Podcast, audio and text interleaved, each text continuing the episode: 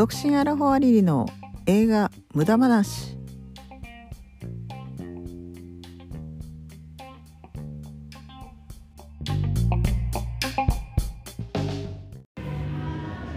はい今回もお届けしていきます。独身アラフォアリリの映画無駄話、えー、お久しぶりでございます。かなりちょっと、えー、前回のエピソード9から、えー間が空きましたけれどもエピソード今回は10でございます。えー今回も例によって、えっと、カラオケで収録しておりますのでちょっと雑音入ります。ご了承の方お願いいたします。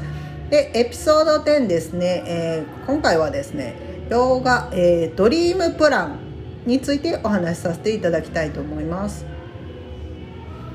えー世界的な女子テニスプレーヤービーナス・ウィリアムズセリーナ・ウィリアムズという、えー姉妹ですね。ウィンブルドンで、えー何十回と、えー優勝してる、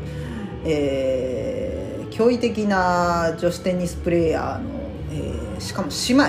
ですね、えーまああのご存知な方も多いと思うんですけれどもその、えーウィリアムズ姉妹の父親であるリチャード・ウィリアムズを描いた電気ドラマとなっております。で、えー主演は、えーウィル・スミスですね。あの超有名俳優ですけれども。なので、えー、と現代が、えーリリチャードという現代で、まあ、あの放題が「ドリームプラン」というタイトルなんですけれども。なので主役はもうあのウィリアムズ姉妹よりもほとんどもうリチャードお父さんに視点が当たった映画となってました。思った以上に、えーお父さんの映画でしたね。はい。でえーとまあ、リチャードには、えー、とそのウィリアムズ姉妹生まれる前から彼女たちをテニスの世界王者にするための78ページもの計画書、まあ、いわゆるドリームプランというものがあってで、えーまあ、なぜそういうものを作ったのかっていうのが、まあ、劇中ではすみません劇中では明言されてないんですけれども、まあ、あの想像しうるに治安が悪い結構ロス郊外のコップトンというところであったっていうのがあの結構重要な点なのかなと思います。まあ、やっぱりそういうところで黒人として表舞台にこう立って、えー有名になってお金も稼げるようになって、えー家族で暮らしていけるっていう手段として、えーやっぱそのテニスっていうのが、えいわゆるセレブのなんですかねスポーツというイメージが、え大きかったので、まあ、そういうところから来てるのかなっていうのはあるかなとは思うんですよ。でまあ、えーリチャード自身は、えーテニスが全く未経験なんですねで独学でそのウィリアムズ姉妹の、えー指導をするんです。で、まあ、その指導方法も研究したっていうのでななすごいなと思うんですけれどもその独学で指導法を研究して最終的にああいうね、世界的なプレイヤーに育てるっていうのは本当すごいことだなと思うんですけども、まあ、だから自分でその有名コーチに売り込むビデオを作ったりとかあとはまあ、えーそうですね。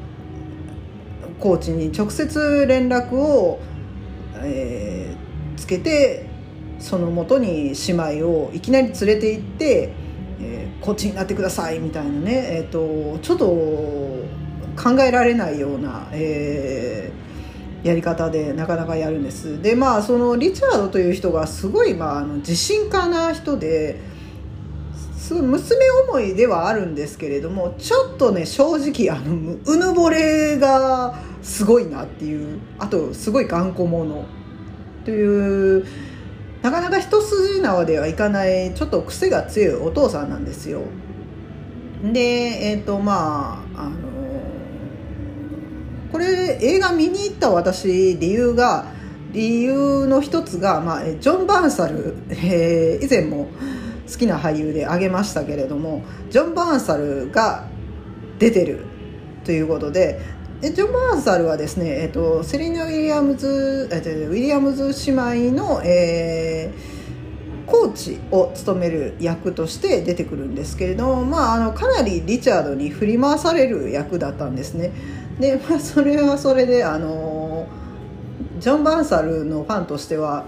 あの以前見た映画でファ「フォード VS フェラーリ」という映画があるんですけれどもなんかその映画のちょっと中間管理職的な あの間に挟まれるなんかこうトップとこう下のトップのお父さんとこう娘の、えー、板挟みになるみたいな感じのちょっと振り回されるコーチみたいな感じでしたね今回も。あちらもその映画も中間管理職みたいな感じでしたけど今回もちょっと振り回される感じで、えー、個人的には、ね、可愛くてとても面白かったんですけれどもでまあ、えー、そういうコーチも出てくるんですけどね、えー、そういうんで頑固者の父親でかなり娘に対して、えー、厳しい、えー、もう本当ちょっと正直軍軍隊かなっていうぐらいかなり規律も。えー、厳しいお父さんなんですけれどもまあでもそれは、えー、先ほども言ったように娘を思ってこそのことなのでちょっとねあの隣人からは隣人の人々からはあれは虐待じゃないかみたいな感じでこう警察にね通報されたりするようなちょっとシーンもあるんですけれどもまあでもここでまああの良かったなという点は、まあ、お母さんウィリアムズ姉妹のお母さんもいざという時は非常に強いお母さんなんですよ。普段はまあ後ろでもうお父さんをやれやれみたいな感じで見守ってる感じなんですけれどもいざという時はお母さんも出てきてこうビシッとこうその通報した隣人の人にねこう一言言うみたいなシーンもあったりしてえやっぱりあのこうパワーバランス最終的にはお母さんが結構握ってたのかなっていうところが、えー、母は強しという感じで、えー、それはあのお父さんばっかりの、えー、バランスにならなかったのでよかったなと思います。はい。はい、すみません。でですね娘の、まえー、この場合お姉ちゃんですね。えっ、ー、とヴィーナスが、えー、かなりこう実力をそのコーチをつけてからは実力をつけていくんですけれどもその娘を燃え尽き症候群にしない、まあ、いわゆるあの熱心にこうどんどん試合を積み重ねていってもう若いうちにこうプロデビューする前にもう燃え尽きてしまう、まあ、プロというか、えー、プロデビューしたらもう燃え尽きてしまうようにしないためにこうジュニアの試合を、えー、出させないみたいなところのシーンもあるんですよ。で、えー、それは通常の今までのそういうテニスプレーヤー育てる環境としてはちょっとありえない方な環境だったみたいなんですね。普通はあの徐々にこう育てていって有名なコーチをつけてで環境の整ったところであのジュニアの試合にバンバン出てでプロデビューするっていうのが普通なんですけれどもお父さんはもうそれをさしたくないと。でまあ、実際にそのプロの、えー、そういうふうにデビューした人が実際にそういうふうにこう燃え尽きちゃう事例みたいなのが出てきちゃうんですね劇中でも。でお父さんはそういうふうにしたくないということであのいきなりこう今日はもうなんかディズニー行くぞみたいな感じで家族行事を優先するような箇所があったりするんです。でまあ娘もよくよく考えてみれば、まあ、14歳とかなのでその時点でそのジュニアのね試合に出るか出ないかっていうところに関しては。なんでまあ確かに、14歳の女の子そこまでもうすごいもう雨の日もね、風の日ももう嵐の日も練習してやってきてはいるんですけれどももうそこでこう早いうちにこうや本人のやる気を潰してしまわないというのはスポコンなんだろうなスぽくはあるんですけどでも一番に大事なのは、えー、娘が楽しくやることだっていうのを、えー、ちゃんとお父さんは分かっててで、えーと、まあ、そのジュニアの試合とかそういうものに関して重要な決断はヴィーナス娘自身が、えー、決めるっていうシーンがあるんです。で、まあ、この決断の際の親子の会話がとてもいいんですけれどもこの辺りはあの従来の、まあ、私がイメージしてるスポーツ映画としては何ですかねこうどんどん練習していって死に物狂いでこう勝ち上がっていくだけじゃないあの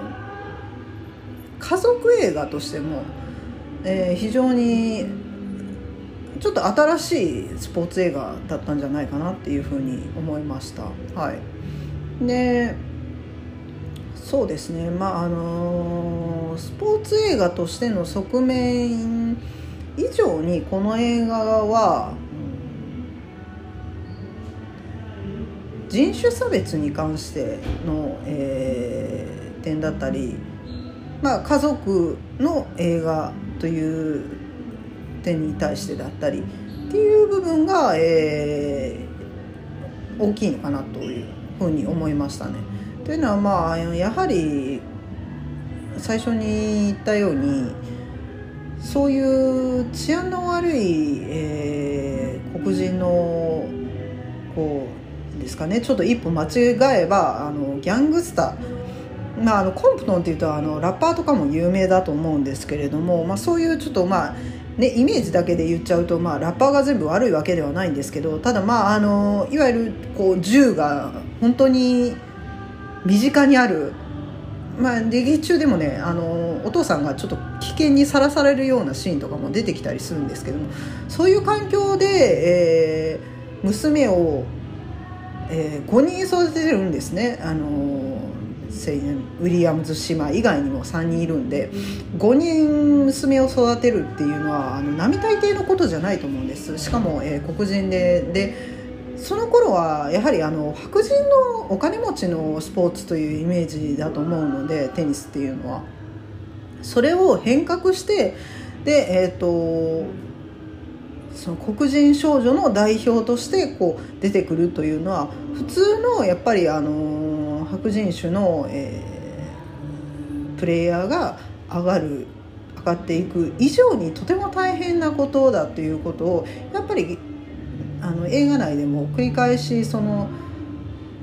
お父さんは意識してるし、えー、娘もそこを強く意識しながら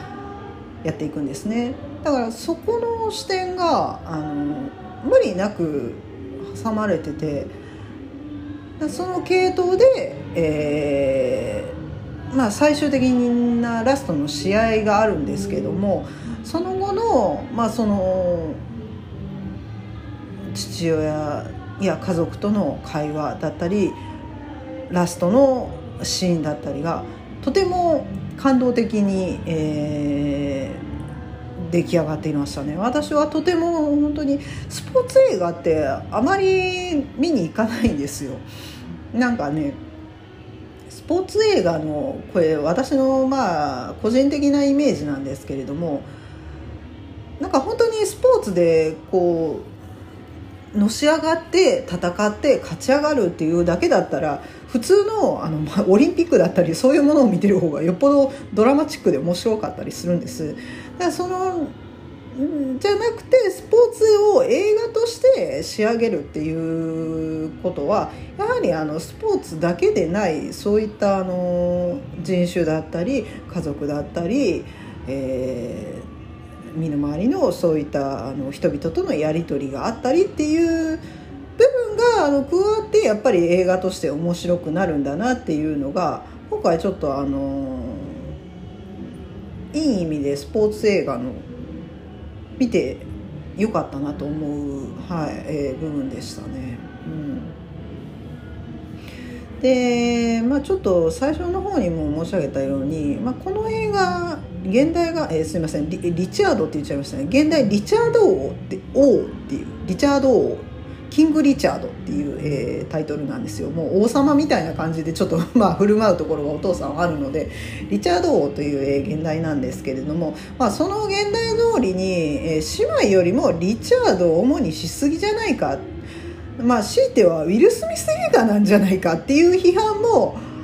結構あったりするみたいなんです。でまあ実際に批評を見るとそのあまりにもウィル・スミスを中心にしすぎだっていう風な批評もちょっと見たんですけれどもでもねあの私同じウィル・スミスの映画という意味ではうんアクション系よりこういうドラマ系の方だったら全然あのありなんじゃないかなと思うんですね。で、まあ、ちょっとアクション系だとね個人的にはあのすみません個人的個人的って言ってあれですけどもちょっとね中途半端になるかなっていうところがウィル・スミスの場合は今までの映画だと見受けられるんですよ。まあ、全部が全部ではないんですけれどもどうしてもウィル・スミスのこうなんていうんですかね主人公感が強すぎて周りが霞んじゃうんですねだからあの脚本よっぽどしっかりしないとそこのところが難しいかなと思う部分ではあるんですけれども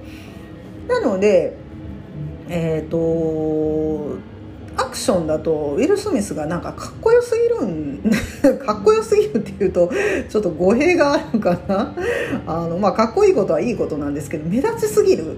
うん、それのちょっと最たる例がスーサイドスクワイスクワットだったかなっていう私は1の方がねスーサイドスクワット1がちょっとウィル・スミスがこうあまりにもウィル・スミスだけじゃないかっていう感じのなんか。うん、イメージになっちゃったんですけどもね、まあ、あの話が戻るとそのドラマ系の方が個人的に好きっていうのはドラマだと